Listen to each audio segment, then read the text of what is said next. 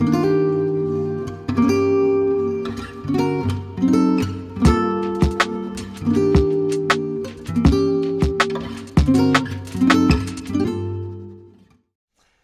hey guys, welcome back to the Team Time podcast. Today, really excited to have uh, Dan Cooper. He's a really talented man. Um, he's done a lot. He's uh, ex Special Forces in the Australian Army, um, elite sports strength and conditioner, and uh, researcher, consultant, and adventurer.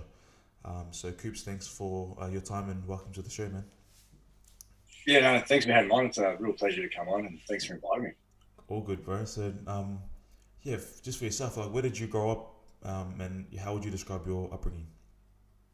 Um, so yeah, I grew up outside of Sydney, sort of in the Lower Blue Mountains, so kind of semi-rural sort of environment. Um, and I sort of, I don't know, I sort of look at it as pretty standard sort of Australian upbringing. Um, so dad was a tradesman, mum was uh, stay-at-home mum sort of thing. So I went to a small school, I think where there was about 80 students in the primary school. Um, so like, I thought that was pretty good, and I think there's a lot of benefits that came out of that sort of played in the bush a lot, had motorbikes when I was sort of a teenager. Um, you know, we were able to go off into the bush, play around with bows and that sort of stuff. Um, so, yeah, I don't know, sort of, I know, I thought it was pretty normal sort of upbringing, nothing sort of good or bad. You know, parents were really good parents. Um, and then sort of went through high school, kind of like a lot of kids, got, or a lot of boys got disinterested in around year 10, year 11 sort of thing, but stayed on. And then I did a trade uh, as a shop fitter when I finished school. And then on the back of that, I joined the army, sort of thing. So, um, yeah, sort of, I don't know, nothing really significant yeah. about my childhood. Fair enough. What um was there anything that interested you as a kid, like, um, or you just kind of? Um, yeah, I in. Uh, so I played a lot of rugby league when I was young, uh, and sort of was keen to play professional rugby league. But out there, where I was, there was thousands of kids who wanted to play professional rugby league. So, oh, wow. um, my most of my dream fell away, sort of thing to reality, um, sort of things. So I played a little bit when I was in the army, but that was something I always enjoyed, and then played rugby, um, sort of uh, socially for a number of years afterwards. Um, at school, I always wanted to be marine biologist for some reason. I just had an interest in the ocean and that sort of thing. Wow. Um, quite a tough job to get into, and to be honest, I'm kind of glad I didn't go to university because there's not, not a lot of work in that role anyway. Yeah, true. And then you always had an interest in the military um, or in special forces sort of thing. So when I was young, there was an interest. I didn't actually see myself going into that role, but mm. Obviously develop later on, and sort of you get your opportunities and you take them. Yeah, fair enough. So what um, led you to yeah, the army um, after school? Was it was it like a program that was happening, or um, did you just apply for it? Um, yes, I was always interested in it. Uh, and then my brother went into the army a few years in front of me. Um, and then he came back with just a lot of really good stories from exercises they were doing, training they were doing. Um, and it was just sort of seemed like a really good team environment, a lot of sort of close knit people around you. It just seemed like something that offered a lot of things that you just normally wouldn't get, sort of thing. So, I mean, as a young bloke, it just seemed like a really exciting job where there's always new adventure, always something to do. Uh, and I sort of got to the point where, as a cabinet maker, I'd finished, I had enough sort of just making boxes and putting bench tops on them and doors. Yeah. So, yeah, I sort of looked at it and thought, you know, it'd be a good job for a couple of years, something exciting. And then on the end of that, I could sort of see what happened from there. So, how, how many years did you end up spending um, in the army after you first like enlisted? Yeah, so I ended up being there for 22 years. Oh, wow. Um, so I enlisted and you sign on for four. And I was kind of just, like, I'll do my four years, I'll see what happens. Uh, I kind of had it in my mind that I'd give uh, selection a shot, so I'd try out for special forces. Um, and if I got in there, great. If I didn't, you know, at least I had a go. Sort of thing. I think I was around the three, three and a half year mark where I applied and did the selection course for special forces. Um, and if I didn't get in, I was going to leave because I'd had enough of the army by that stage. It was just a, a number of things within the regular army that I just sort of lost interest with. Uh, and I thought if I get into special forces, I'll do that for a few years and then see what happens from there. Um, yeah, and then sort of 22 years goes by and you realise that you know you come to a point where it's probably time to leave. Yeah. So you spent most of your time in the special forces. Um... Yeah, so it's about 18 years oh, I spent there. So uh, I got in in 2001, so just prior to September 11. Mm-hmm. Uh, so I pretty much done my training finished up on that and went into sort of full time uh, qualified position, and then yeah, we just got really really busy for the next sort of fourteen years or so. Yeah, fifteen a years. A lot was happening overseas within that time frame, like in Afghanistan. Is that a lot of your um, yeah. missions were? Yeah, so I deployed to Afghanistan in zero two for the first time there. Um, so sort of still fairly young, fresh off my training cycle. Um, so I was over there for I think it was a six month tour early on, and then it was almost every second year after that I was there or somewhere around there. So um, yeah, just got really busy, and then just because you're so busy, time passes so fast that before you know it, yeah, sort of closing on forty, and you've got young kids, and it's yeah, trying to find something routine to do. Yeah. Um, but yeah, really, really busy time and really, really interesting. Um, obviously, there's a lot of sort of adversity and that sort of stuff yep. associated with that. Um, but yeah, definitely, I think I'm a lot better off for it, yep. for those experiences, and that sort of thing. Um, but yeah, like it's quite a long time I look back on it. That's interesting. I, I actually just um, I was YouTubing the like selection process uh, for the SAS, um, and so yeah, just kind of going back, what was that selection process like for you back then? Um, in was it 2001 or 2002? Yeah, so it was 2001, um, and I didn't know much about it. Like yeah. there wasn't a lot of information around it then, and to be honest, I was kind of happy with that. I didn't go seeking it because I thought if you know too much, then you kind of get worried about yeah, it. So I thought, uh, just go and do it. Turn up, you can't you can't change it. It's going to happen. Yeah. Um, but I just went on with the attitude that I wasn't going to withdraw on my own because m- most people will self withdraw or they pull off um, voluntary. So I thought you I'll just go. If I get then yeah, like they either carry me off or I get to the end. And then when you get to the end, you're sort of assessed on everything you do. And if you're seen deemed suitable, then you continue on. Um, so I thought I'll, I'll, get to the end and they can make the decision based on what they've seen. So uh, it was tough. Like, there's no point lying about the fact that it's tough and it's specifically designed to be like that. Yep. Um, and then the, the, last week is when you go into all your sleep deprivation. Uh-huh. You know, you're not allowed to eat, all these sort of things. So you go literally two or three days, I think it was, from memory without any food. You have next to no sleep, and you're still carrying stuff around. Like the, the physical work's still maintained. Um, so by the end of that week, you're almost exhausted, and you get to the point where it gets to about lunchtime and you're struggling to stay awake. You start thinking to yourself that surely this has to end. Like surely this is a joke and it's going to end today. Um, but in reality, like you know, you've got another two days or so of it. Oh, uh, and then like it finally ends and you're just too exhausted to celebrate. kind of just have a beer and then you're off to sleep. So how long is the whole um, selection process? Uh, I think it's 19 days oh, from wow. memory. About pretty much three weeks, but. Yeah, yeah the first phase of it, sort of four or five days, isn't that intense. Um, so there's a little bit of instructional stuff on there, a little bit of testing, um, a little bit of sleep deprivation, that sort of thing, but it's not as intense. Like you just couldn't maintain that level of intensity for three weeks. So yeah. sort of eases into it. And then there's a period where you're just out on your own, walking around for five days. Um, where you've got ration packs, you know, you've got water, you're just doing checkpoint to checkpoint, just covering distance. So that's sort of not too bad. And as soon as the sun goes down, you just jump straight into bed and off you go till the sun comes up. So you're only moving during the hours of daylight. So um, it's sort of almost a rest period, and that's where most of the guys enjoy it because you're on your own. You're sort of just working or moving during the day, covering a fair bit of distance. You're still doing a fair bit of work, but kind of in control of your own sleep. So you make the most of that. Man, that's interesting, man.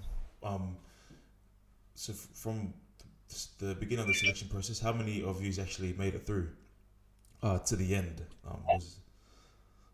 Yeah, so on my one, it was quite small. So traditionally, it's probably um, anywhere between, say, around 100, 150 people will start, and then 30 to 40 will finish. One I did, uh, they'd done it a little bit different. So they had a three day period where they sort of put everyone under duress before the selection course, and from there, they just selected 30 people to go through and do the selection course. Oh, wow. So we got, we started with 30 and we finished with six. Um, so by the end of it, there was more instructors and observers and there were actual sort of students on the oh. course. So as we say, there was no place to be a grey man. You kind of two, three people watching you at any one point. Um, but yeah, it wasn't too bad. And then sort of, I think from that, there ended up being three of us going through and doing the actual learning sort of thing. So uh, they ended up having a run another one not long after, so we had enough people to do what we needed. So what makes? But yeah, yeah, it's not. That's not a lot, man. Um, what makes SAS different than just the like the normal kind of army? um, What's the main it's probably a lot around the training. Mhm. Yeah, so it's a, a lot more specialized missions sort of thing. So, like essentially, it pro- it solves problem sets that the regular army can't solve. So, Okay. um, things where you need a specialized force or it's got a more of a complex problem, um, then that's when you utilize these sort of more special missions units. Um, 'cause they just solve non-conventional type problems, sort of thing. So, you know, they're sort of probably lower risk, so they can go in and get a job done with less risk, sort of thing, if that's one of your concerns. And then, you know, they come out. But there's a limit, obviously, to what a small force can achieve. Yep. So how many are in that regiment um, of the SAS? Like um, how many uh, yeah, soldiers is, is it made up of?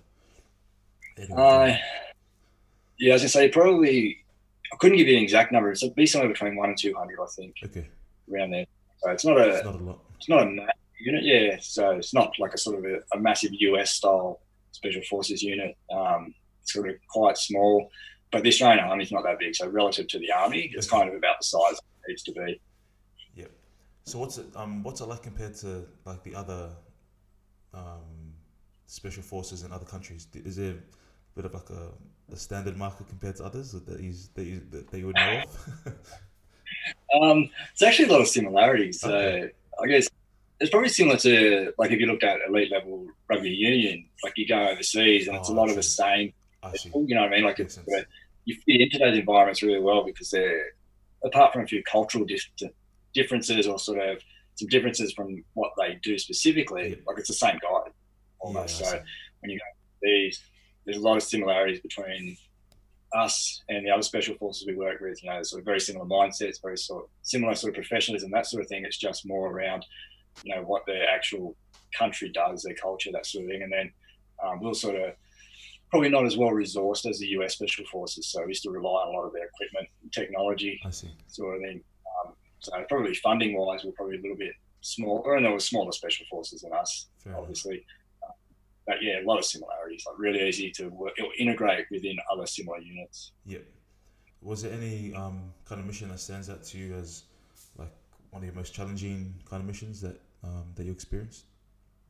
Um, yeah, I don't know. Like such variation in what we did. So, so. When we first went into Afghanistan, we were more sort of mobile in vehicles. So we might go out for thirty days in vehicles, um, and then come back. And then towards the end, we we're sort of using a lot more um, helicopters and these sort of things. Wow. But we were very short, intense missions. Yep. So you know, it might be a, a thirty-hour period without sleep where we're out, sort of minimal food, just doing what we need to do, compared to the early days where we'll be out for thirty days, but you're just sort of baking in the sun, you know, during the day, sort of sleeping, minimal food. Um, you know, all your water, everything you carry with you just gets cooked in the sun. So you're drinking warm water all day. So um, yeah, I don't know. Sort of there was a lot of times where it was difficult. Um, you kind of just push through it. Like you, once you're over there, you, you literally have no choice but to you know get the job done. So you just kind of learn to push past things. Yep. Did you um was there a lot of casualties during during your time? Like any of your close mates um kind of experience? Yeah, so I lost a few months while I was over there. Um, not on any specific rotations or jobs I was on. I had a few get shot while I was there, here and there. Um, but I think in the main part, we are pretty lucky compared to a lot of other forces. So we didn't get a lot of explosives like some of them were doing. Okay. Yeah. Yeah, we sort of, comparison to other allied forces, we sort of we were pretty lucky. I think. So I think um, I can't remember the exact number, but it's less than sort of ten. I think casualties that we took all up, or um, which I think might only be about five or six. But yeah, we did sort of quite well as far as that was concerned. So um, a few guys that are banged up and got some interesting scars, but you know, no real. Well, from where I was, there's no real amputees or any of these sort of things. And how was your like um when you're over there? Did you see how did your preparation really help you, or was there times that you kind of drew back on what you um yeah what your training had, had taught you? Yeah, so um, we sort of spend most of our time in preparation, training for life, sort of thing. So, like, we try and replicate what we're going to do as much as we can in training, and then we just run through so many different scenarios that no matter what happens in front of you, you're kind of prepared to solve that problem or you've solved something similar in the past.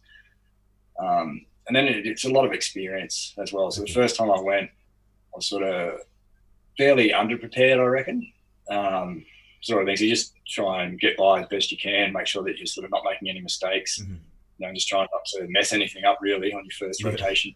Um, and then you sort of you get experience, and the more you get experience, the more comfortable you are working within that environment. Uh, and then you sort of we started evolving what we are doing, so we evolved our training to suit. So it was always trying to make sure our preparation is one step ahead of our actual occupational demands. Um, sort of thing. And in some of those environments, it's quite difficult because your opponents are evolving so fast as well. Yeah. So, you know, you want to make sure that you're as best prepared as you can be, or at least you've closed that gap from training through to performance as best you can. So, um, yeah, sort of some things we were well prepared for, others we sort of got caught out, but thankfully nothing too bad. Okay. Was um, from when you first started to when you ended, was there a lot of changes in how you did things, like with technology and different advancements in uh, weaponry and things like that? Yeah, so by the time I left, we'd almost completely changed from the time I'd started, oh, wow. sort of thing. So huge advancements in technology, and one of the things with that sort of environment is because it's also such a big industry as well in the US. So a lot of your industry over there, they start making specific military items because you know, it becomes a big business for them almost. Yeah. So you see so much more advances in technology because the money's there when you're under those sort of environments. So um, there's a, a, huge amount of changes in everything like the equipment, mm-hmm. um, not so much the weapons we had themselves, because uh, that's a much bigger process for army to go through that sort of thing. Um, but you know, like pretty much all our clothing, all our equipment, everything, our vehicles, everything completely changed. Oh, wow. The way we're doing business changed, our mission had changed, um, sort of thing. So, you know, when I left, everything was so much better than when I started. But then guys still complaining that they haven't got what they need. And I was like, well, 10 years ago, we were fighting for nothing. And now everything, everything and they still, got, yeah, like they've still got nothing. Um, so, you know, as, as good off as good off as you are, people will still find things that they need or problems. Um, but yeah, we're definitely a lot better off at the end, that's for sure. Yeah, that's so good. That's that's awesome. Um, and well, what was like um what was life like because after military because I know during it like um were you did you have your children um during your time in the uh, military or was it after everything happened? Yeah, so they were pretty much after. So uh, towards the end. Okay. So it was sort of everything was starting to quiet down, and we had pretty much an understanding of an exit date sort of thing. So oh, okay. uh, as things got quieter, that's when I started doing a lot of study as well because I figured that you know, I had all these good skills, but there's not much use for them outside of the army. Um, as you go into security, I just wasn't interested in that. So I thought, right, I need something else to do. And I'd always had a real passion for fitness. Um, so I started doing my study, and then we sort of started a young family then, um, just because I didn't want to have kids and never be around. Okay. So we sort of had them, and then as they started to get older, that's when I started that transition process, which sort of takes a fair while, or a fair while. Um, but yeah, I sort of wouldn't have wanted to start it any later. I don't think. Fair enough. Was there some guys in the military that had families and things like that? Uh, yeah, a lot of them. A lot of them will do their whole career with kids. No way. Um, That's tough, man. Uh, yeah, yeah. Well, the kids don't see their dad that much, sort of thing. Um, and a lot of the guys, that's one of their frustrations, is they're away so much yeah. that they don't see their that often. And then, you know, when you're not away working, you come back and there's still requirements to go away and train, go away and do sort of military courses, these sort of things. Oh, so, man yeah, you're away like eight, nine months of the year at times, sort of thing. So, you know, like, there's a lot of sort of kids that are almost fatherless. You know, like they've got great relationships with their dads, but the dads just never there as much. Yeah, yeah.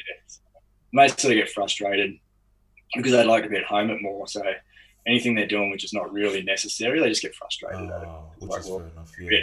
yeah. But, Goodness. Yeah, that's tough. So what um what studies did you get into um that you can, yeah, what did you complete after the, the military or during it towards the end? Yeah, so I went and did a bachelor's of science, uh, and then I did a master's in strength and conditioning, and a lot of that was around helping develop the way they were doing their training or their strength and conditioning programs where I was. Uh, it was always sort of fairly informal, so we are just trying to create some structure for it. Uh, so I just went and did those two, and then I did a master's of research sort of as I was leaving, um, and then sort of that was over about an eight-year period. Oh wow! And during that time, I sort of was meeting a lot of dudes in the industry, creating a bit of a network sort of thing. And then uh, I was always intrigued in sport, like you know how much better would sport be than what I was in, and I was always interested in it. And then some opportunity or an opportunity came up, obviously, uh, and that's when I went to the Reds. How did you find it there? That's obviously when I met you. Um, what was your um, time like at the Reds? Yeah, I enjoyed it. Um, I actually found the playing group there to be really, really good, yep. sort of thing. So, because I'd had a little bit to do with sports programs here and there, but nothing really in depth. Uh, and some of the programs I've been to, there's some real variation in what those playing groups are like, or yeah, you know, sort of level of expectation of this sort of and that. Um, but yeah, when I got to the Reds, um, they were really good. I really enjoyed the playing group there, um, sort of thing. So that's what I think I probably spent a, probably too much time down in the gym or hanging around with the guys chatting. Um, but you know, yeah, it was really good. I enjoyed the time there. It was a lot of fun. Yeah, that's cool, man. I guess it's good experience as well, like working in that environment. Um, yeah, yeah, definitely. Because when I was with the military, there was no one really above me, sort of mentoring me through the strength and conditioning process. So I when I got to the Reds, I was had you know experienced people around me that start to show you you know some of the things that you just weren't aware of. So as far as sort of professional development, it was a really good step to go in there, and then I could see all the areas where I was sort of had shortfalls or I needed to grow. Uh, so as far as the mentoring side went, it was really really good step for professional development. Yeah, that's really good because I remember we were doing that. We did that um, army camp. I think were you there for both of the army camps or just one? yeah, both. For both, and yeah, that's probably some of the. I always tell my wife, man, I don't, I don't ever want to do one again.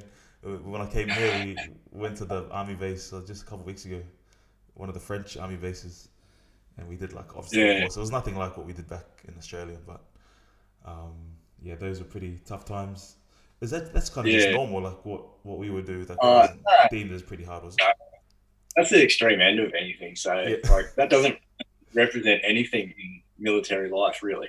Um, oh, I see. So it's just like that would be a snippet of a selection course, sort of thing. So um, the military uses those sort of things here and there as a bit of like a hardening tool, um, or to test people, those sort of things. But yeah, they've become popular with sports programs just to get guys well out of their comfort zone.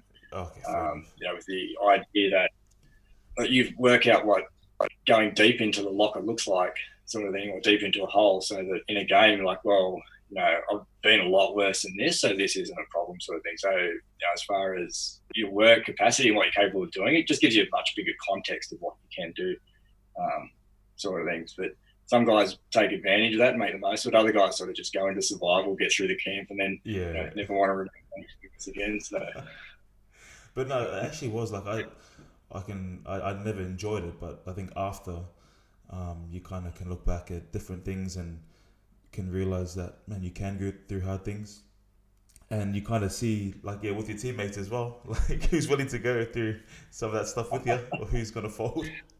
so yeah, it's a, it's a big learning experience, like just personally, but also for um, like as a team environment, because like you said, it's a you're working together with with other people. It's not just yourself. Eh?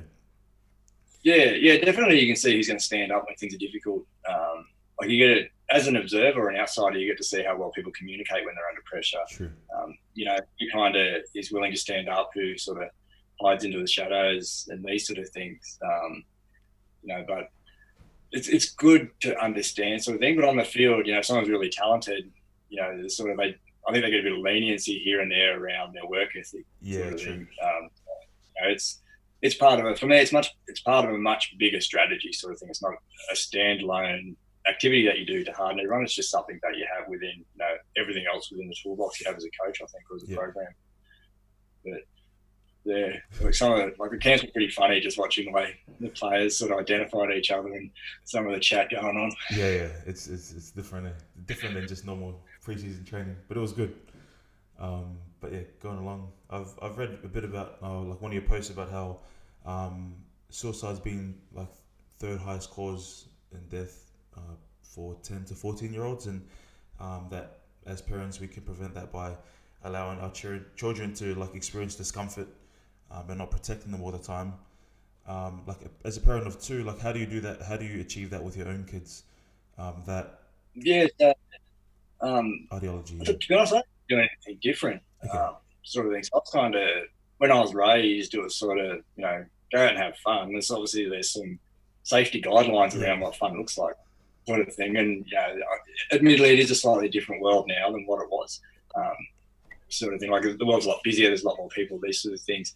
Um, and where I was, I had a lot more space, so like I could go out the back fence and there's you know hundreds of acres of national park behind me, yep. sort of thing. So um, like free play there looks a little bit different than where we are now because it's the suburbs sort of thing. So I'm you know, less likely to let my eight year old just wander the suburbs um, sure. with a gang of other eight year olds. But it's sort of, you know, I don't deliberately expose them to anything. It's sort of just let them confront their problems. Like life, I think life throws enough problems at kids or sort of yeah. gives them enough exposure for them to develop tools. But then it's sort of trying to get them to solve their own problems or just manage their problem solving. So you know, a lot of times if they get into trouble, it's more around when they come to us for help. It's like, okay, well, what have you done to try and solve your own problems? You know, what what have tools have you got that you've exhausted before you've come to me? Sort of thing. If they haven't done anything, then we just send them off to solve their own problem.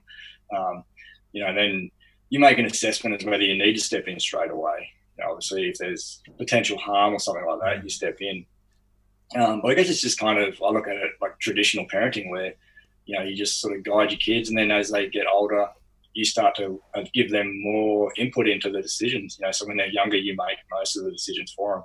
And they they get older, you kind of just give them more and more authority in their own decisions, and then kind of at a point, you know, you're just guiding their decisions. It's sort of it's their life. You know, yeah. let them live it how they want to do it, and you just offer some advice, sort of thing.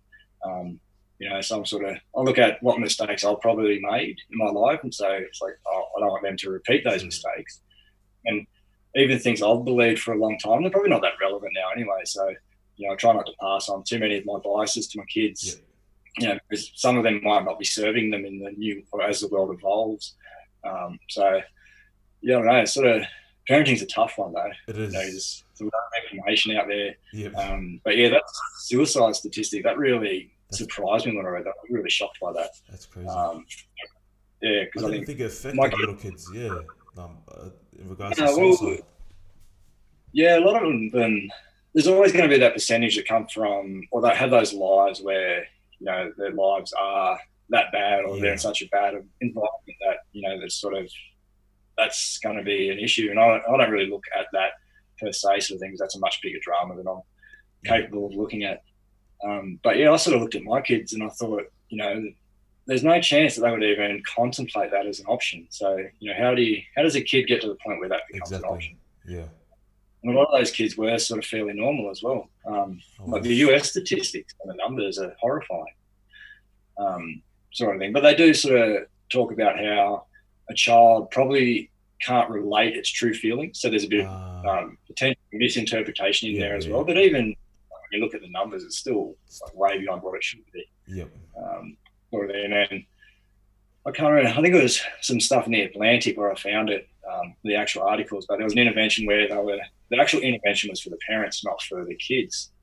Oh, so they were talking to the parents about not intervening in the kids' discomfort. So, you know, if, and the examples they used was say for a girl or a young girl is in a classroom and she's uncomfortable about answering questions from the teacher, like don't email the teacher to ask her not to answer oh. or ah. ask questions to the little girl because you're just accommodating that discomfort. It was like, well, you know, life's going to be uncomfortable. So yep. when they're younger, you sort of help them with getting the tools so that they are going to be able to answer those questions a little bit more comfortably. You know what I mean? Like you can't you can't hide. You know, so you know, and a lot of kids, I, they sort of, I think they take on perceptions around what discomfort is and these sort of things. You know, I mean, like little kids are happy to test and adjust on little things. I think sometimes we prime them based on the way we act and the way we do things. Um, you know, I mean, my two boys will see me respond when something goes wrong, and they look at that to see, you know, what's the response behaviour when something gets broken. So, sure. you know, ten years ago, if I dented my car, I would have got angry. But now, if I dented it, it's a car. You know what yeah. I mean? Like, there's nothing to it. Or if they dent the car, it's like, okay, well, you know, let's try and be careful. But yeah. I'm not going to explode because the, the, car got a dent in it, sort of thing. So you know, I've started to become understand what's a reasonable response to something. Yep. You know, try and make sure that the kids understand that they're more important than our things. Yeah, I think that's so as important. well. Yeah, but yeah, parenting's complex. I sort of I try not to go into advising or anything like that. Yeah, it's more enough. It's based trying to understand. Yeah, yeah, yeah. are different. It's just trying to get information out there to get people to start thinking. Yeah, that's cool. That's that's really good. Because yeah, like you said, parenting is complex. Like my, the way my two sons uh, respond to like discipline is so different. So we have to discipline them Yeah. differently. You know what I mean? Um, Yeah. Yeah. What are your views on on, on disciplining? Like, is that uh, obviously it's an important part. Like me myself growing up, my dad used to discipline us pretty hard. Sometimes physically. Yeah. Um, but I think that's just all he knew at the time. Um, so yeah, what are your Yeah, yeah. views on that, and what has yeah your life and military life taught you about that? Yeah, so like I got smacked when I was naughty when I was younger. Um, you know, and I sort of look back on it, and like for me, it was it would have been justified because I would have been a turd of a kid.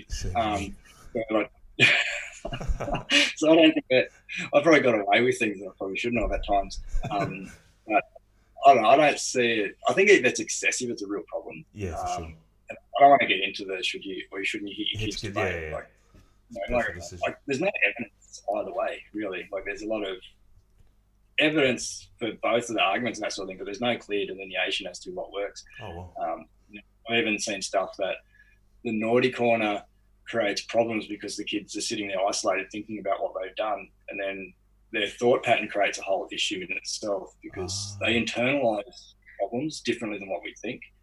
Um, so, you know, it's like there's no there's no real clear way to discipline a child.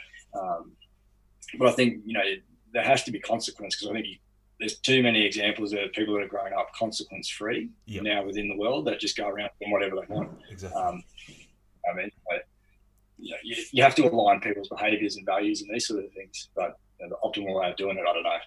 Um. So like we we probably threaten our kids more than anything else, and then it's based around taking away things that they enjoy, Yeah. you know, and then sort of rewarding better behaviour sort of thing. Because obviously we want to go down the good behaviour path, not the avoidance of bad behaviour path. Exactly. So, um, but yeah, there's times when they string you out, you find yourself yelling at them, and Yeah. threatening to take things off them for a week and all that stuff. You know, like, they're kids, they know, they know how to push off your button. Um, sort of, you know, yeah. Then when I was in the military, that's very much discipline. So the military is all about avoidance. You know, getting Uh, people to avoid punishment through behaviour. So you know, that's a lot more around compliance than anything else, um, sort of thing. So you know, I've always been a bit adverse to trying to create environments where people are really compliant through punishments mhm. and trying to get environments where people are actually self motivated to do the right thing, Yeah. sort of thing. So, uh, know, so I, when I was at the Reds, I came in there with the attitude it's about encouraging people to do the right thing, develop the right behaviours, those sort of things, and trying to, you know, punish them with with extra fitness and these sort of things, so that they're just avoiding being yelled at, um, sort of thing. If you can self motivate someone, it works a lot better, especially in an environment where you're on the field or something like that, because when you're out there, it's on you. exactly. You know what I mean? So if you're really well self motivated, you're going to go that extra bit, do the right thing, sort of thing, not get penalised for doing something lazy or that sort of thing. So, um, sort of very much probably a similar attitude I use with my kids is just trying to promote the right behaviours rather than avoidance of punishments and that sort of thing. Um, Yeah. And but- let them govern themselves. Yeah, like if they, yeah, yeah, yeah. We want to instill values and that sort of thing. I think, um, you know, or, or at least give them some parameters or guidelines where they can work out what their values are and these sort of things, what their purpose is, and then go down their own path rather than you know, and if you over discipline them, you run the risk of them turning against you as well. Yeah, You know I mean? Like I've seen that. kids seem to rebel pretty quick. So I don't know, they're complex. And yeah, I don't know, I'm guessing what's going on in their head most of the time. So True that.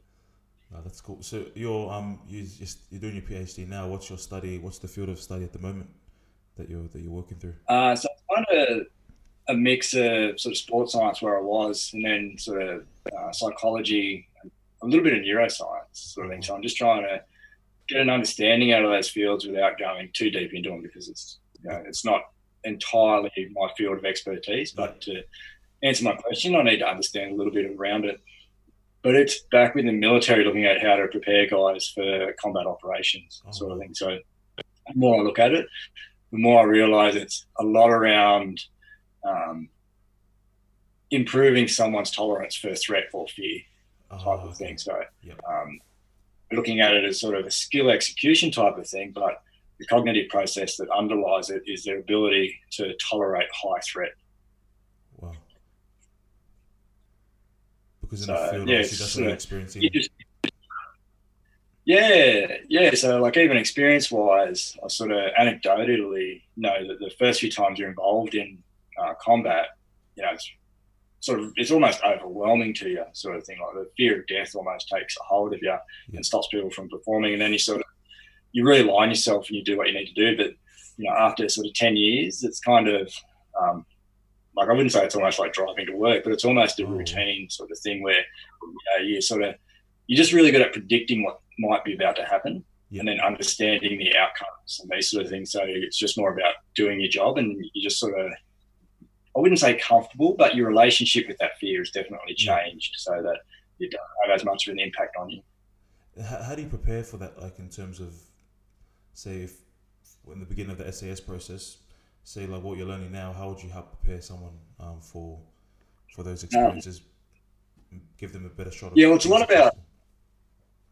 Yeah, so it's a lot about just exposing them to a relevant threat sort of thing. So within that environment, a relevant threat is almost someone who's armed. Yeah, Um, you know, where if you're looking at sort of a sports environment or you put it into your, a rugby context, like a relevant threat is someone who's about to, you know, tear you up in a tackle or something like that. Um, or, or for some people, it might even be, you know, missing a goal or something like that. Like that's their threat. So everyone sort of has a little bit of a, a different threat profile. Um, but in preparing them for it, it's just trying to expose them as close as you can to the actual relevant threat that they're going to face. So for a combat environment, like you can't physically shoot at somebody as they trying to hit them, yeah, um, you know, because it's, it's a bad idea in training. Yep. And for research ethics, it's probably just not going to get approved. But um, you can try and close that gap. So, you know, the less that gap is from their training exposure to actual performance in the environment, the less impact it has on them. So, if you do no preparation, you've got a really big gap from training to performance. Where if you do all your preparation as close as you can to that environment, where you know you are using some threats where there might be a bit of physical pain and these sort of things, then you, at least you've closed the gap. So there's less of a jump for them. yeah. That's interesting. So you know, yeah, yeah, and then a lot of that comes back down, or sort of filters back down to kids as well, sort of thing. So you know, you're just trying to give them the experiences when they're young for stuff that they're going to encounter when they're older. Yeah, yeah, man, that's so cool how it's all it's quite parallel between sports, military, and life. Um, in terms of yeah, like preparing yourself um, the best you can and experiencing tough things because yeah, like you said, life is tough and it doesn't get easy. If Yeah, anything, it gets yeah. harder the, the older you get with um, different situations and and things like that. Eh? Yeah, well, the more you take, yeah, definitely. Um, yeah, I mean, like there's threats everywhere. Like every time you do something, threat of the unknown is a massive threat because the unknown has all sorts of potential threats to it. So that's one of people's biggest fears is just, you know, if I do this, what happens? If you've never done it before, you've got no understanding of what might be there or you can't predict what's going to happen. So that's when your biggest fears are, sort of thing. So um, like there's fear in everything. So that's why I'm a big proponent of just exposing yourself to different or as much different stuff as you don't have to go, you know, and expose yourself deliberately to things that you're never going to encounter, but you know, at least don't hide on things you are going to eventually encounter because if you hide, then you just got zero preparation for when it happens. yeah, fair enough.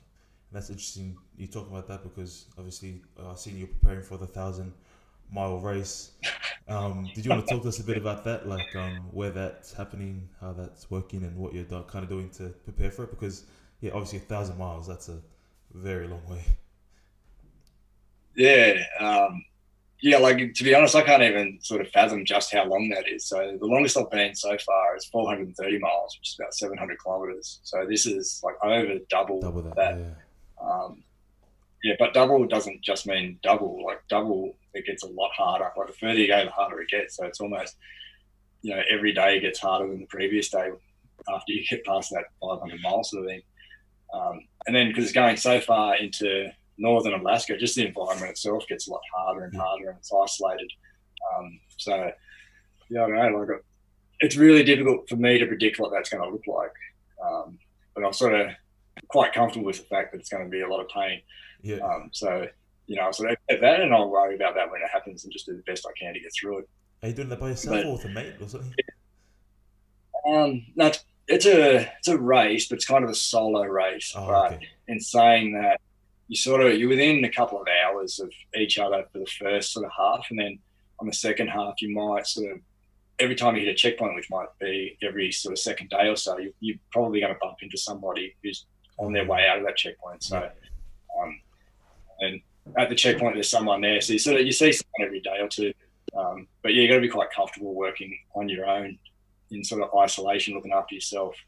So like it's sort of and there's a, a qualifying criteria to get on that. Oh, I don't just let anybody go and wander through frozen Alaska. Yeah, yeah. Um, so yeah, like I had to do some qualifying races to get onto the 350 mile, which I did this year.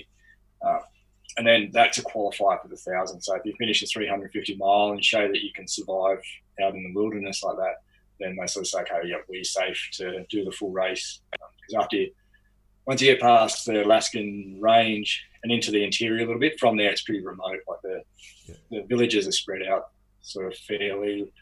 It's probably maybe 70 to 90 miles sort of thing for a lot of them. So it's kind of almost two days apart on foot. Wow. That's a massive trek. Where did you do that 350 mile? Where was that done? Uh, so that was in Alaska as well. So it's the first half of the Iditarod. So that goes from Anchorage to a village called McGrath, which is just on the other side of the Alaskan range. Yep. Uh, and then the full thousand mile, you'll keep going from there. So McGrath's probably the last point you can get to where it's easy enough to get back to Anchorage. Once you pass McGrath and getting back becomes a real problem. Sort of thing. So like it's only accessed by sort of seaplanes out there because they just land on the snow or the ice, sort of on these frozen lakes, that sort of thing. But there needs to be somebody there to mark out the airfield for them or sort of flatten the snow. So once you get past McGrath, it's sort of it's rescue helicopter, or you get to a village if you need to get home, and just get on the supply run back out. So um, yeah, I did that one, and then sort of it took me about two days to get back from there because it's sort of the mail run that you're waiting for to get back.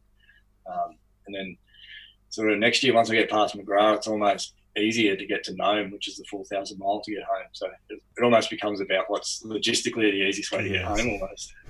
you got to think about it. Anyway. Like I'm, got to check there. I'm on the way now. I've got to get there. Yeah, yeah. yeah. so what do you do? Like, well, there's a lot. Yeah.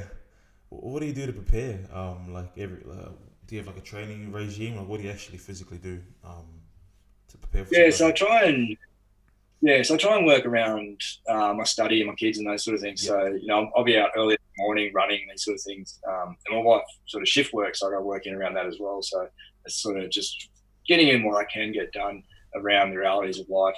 Um, but to be honest, I'm never going to get the full volume of training I need for that sort of distance. And trying to obtain it, I'm probably going to break myself anyway because there's a limit to how much training you can do. Yep. Um, as you know, sort of thing like that gets fairly closely monitored in rugby. Yeah. Um, sort of where I'm sort of a bit looser and my volume, well, my intensity is so low that my volume can fluctuate a little bit more. Yep. But it's sort of yeah, it's mostly running, uh, some cycling here and there where I don't have to drive. Just sort of try and get more time on feet uh, and just build that as much as I can between now and then. But but the one thing I've got going for me is just like 20 years worth of pack marching or load sure. carriage in the military were just so active. So um, if I didn't have that background behind me, it'd probably be a completely different story. Sort of thing. So uh, like a lot of the guys that do them, they're sort of ultra runners, those sort of things where they're built up, you know, from marathons through to uh-huh. ultra marathons, and then they these extreme distance events. You, know, you, don't really come across too many people that just woke up one morning and thought, yeah, exactly. I'm going to cross yeah, they would have had. You need to have a lot of kilometers in your legs uh, prior to doing that. Yeah, to be able to help you endure that. Yeah, it's not normal for the normal person to be able to cope with, that strain. I think it's normal for anyone. Um, there's times when I question it, yeah. but yeah, like even the guys on bike, like they're all really active cyclists and those sort of things. So you know, they're oh, out, they're they're outdoors sort of people. So they, they just build the volume up over years, and then you know, they've got to a point where they can get away with something like that. You know, and it still comes at a cost. Like yep. Even the other side, people still people are still pretty beat up. Um, you know, so you probably I'll probably have about four to six weeks of complete rest after I come back next year. Wow. Sort of, and then gauge how I feel. Yeah, yeah, yeah. So that's but that's that's pretty cool. Like, um, exciting for for you to be able to tackle that. Like not many people can say that they've that they're getting ready for a thousand mile race. Um, is there a prize for that or or no? It's just to complete it. Uh, just getting to the end of it. Yeah, okay. I don't know. It's like I think I think there's like a first place, but no one cares. Like yeah, after you just still point, do it. Like no one is really racing against each other. Okay. You know, like you get there in your own time, like you first, you first, you know, hooray.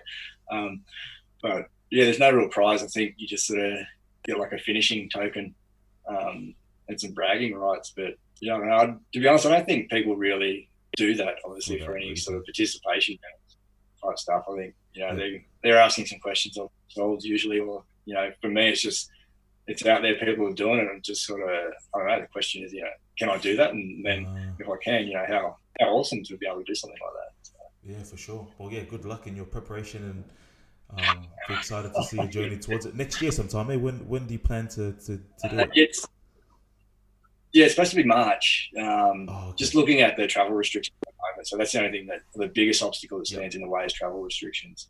Um, so I don't know what things look like after Christmas, sort of thing, as regard to travel or lockdowns and those sort of things seems to fluctuate pretty regularly. But if I can't do it next year, it'll be the year after, or it'll be the first year that I can out of Australia and get home. Um, so I've been sort of approved for the race. Everything's in place, and they'll they'll defer it 12 months or so, whatever they need to. Um, so it's definitely going to happen, or I'm definitely going to start it. That's for yeah. sure. So we'll see what happens. Good on you. And with your PhD, when do you hope to finish that? How long um, is that? Uh, so two years left on that. So oh, okay. um, sort of in the first year, there's some issues around data collection just with all the restrictions at the moment. Okay. So I'm just sort of mostly going through what literature's there and doing some other stuff around that. Um, but yeah, sort of getting that done and getting some results sort of excites me as well because uh, it's a question I'm really interested in. So I'm really curious to see what answers I come out of that, and then I think understanding that has a lot of potential to cross over into a lot of other domains as well. You know, sort of you know, preparing for high stress has got utility in sport, in business, you know, pretty much any environment because people are under pressure everywhere they go at some point. Yep. So you work so, as a consultant as well. Do you? Yeah, how's that been going? Do you find it? Um, yeah, a lot of work in that field that people want to kind of pick your brains about certain things with business. And... Yeah, there's, there's, definitely a lot of interest. Um, it's a common problem. Like the big thing is how do people work under pressure, um, yeah. and just I think the whole coronavirus thing has revealed that that a lot of people didn't adjust to it that well, and just like the simple pressure of going from the office to home, or these sort of things. I think identified in a lot of people that there's a lot of work to be done. So there's definitely a big need at the moment, I'm not pushing too hard just around all my other commitments, um, mm. sort of thing. So I'm just doing a little bit of work here and there. And then as the PhD progresses, I start to get to the back end of that. I'll start sort of pushing that out a little bit more. Um, but I'm sort of hoping to get an online package going where I can just get some good information in like a nice little neat online thing, and then people can go away and sort of start developing, you know, the behaviours they need based on that, and sort of improve their ability to handle pressure and you know, tolerate fear and these sort of things. So, um, sort of slowly working on that around what little free time I've got. Yeah, good on you, man. I think uh, being a dad, yeah, that takes up a lot, a lot more of your time. Eh? yeah, you know, to be honest, that's my priority. So, yeah, um, you know, look at it that any mistake I make here, they've got to live with. So for me, you know, it's constantly looking at, you know, what can I do better to be a better dad, and then trying to make sure that I create space from everything else that's going on, so that I've just got time for my kids. But, um, you know, when they're here, I don't want to be thinking about work that I haven't done. You know, because then if you think about too much, you've got too much hanging on you, you start to get a little bit, or your vigilance goes up, and then you know your kids set you off a little bit quicker. You know, and if you yell at them because you're thinking about something related to work yes. or study, they think it's something they did. They don't understand that. You know, you've got PhD deadline, or you know, like they don't understand you've got bills and all these sort of things yeah. and how all that works. They just understand that you've yelled at them, so they must have done something wrong. Yeah. Sort of thing. I'm really careful I don't let anything spill over into that. Yeah.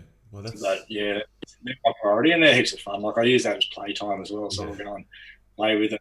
I was about to go out and get a skateboard so I can learn to skate with my oldest. Oh no um, way, nice. You know, because it's a great way to relax as well. You know, you get out there, play with your kids. You know, it's heaps of fun, and you know, they love it. You uh, you can wind down a little bit, release a lot of stress and that sort of thing. So awesome, man. Well, yeah, that's um, it's a really time like good advice for yeah for dads and parents to, to work around it. Like I read your um, your post this morning about yeah waking up early to, to exercise and stuff and yeah making time if you um, for things that you really want to do. Um, yeah, yeah, yeah. yeah. Yeah, yeah. I try not to let any of my exercise impose on enough time with kids, sort of thing. So um, when I can, I get out. And I really enjoy running or exercising that real early period of the morning, anyway, um, sort of thing. But you know, I always go to bed early as well, so that's the trade-off. Is I don't stay up watching Netflix or stay up yeah, late on true. the computer or anything like that. Like I'm in so I can get a decent sleep. So I think if you're cutting down your sleep, then you're introducing other problems as well, sort of thing. So, um, you know, we're sort of we have a bedtime routine here where we're sort of uh, almost getting older, so we're into bed earlier. Yeah, sort of thing. But uh, you know, I make sure that I can create the opportunity to get up early and go do these things. So I'm back to help with making the kids breakfast and then doing the school drop offs and these sort of things. Awesome, man. That's um that's really good. Well, appreciate your time. Um, you obviously got a lot going on for you, um, and yeah, just wish you all the best with everything that's happening, man. So um, yeah, appreciate your time and thanks for coming on the show. Yeah, no, it was a real pleasure. I enjoyed the chat. Um, thanks for inviting me as well. Um, you know, one of the things I looked at as a S&C was you know, how my relationship with the players yep. was after I left. So, so it's good that the, the guys are still keen to talk to me. encouraging. Sure, no, and I keep following your IG page. You, you're posting really good things to, to think about. So, um, yeah, appreciate yeah, appreciate that, mate. Yeah, no, I actually enjoy sort of just creating different thoughts with people, just getting people thinking. Yeah, man. So, yeah, for nice. sure. But yeah, no, it's been a real pleasure. All right, thanks, Coops, and um, yeah, thanks everyone for listening.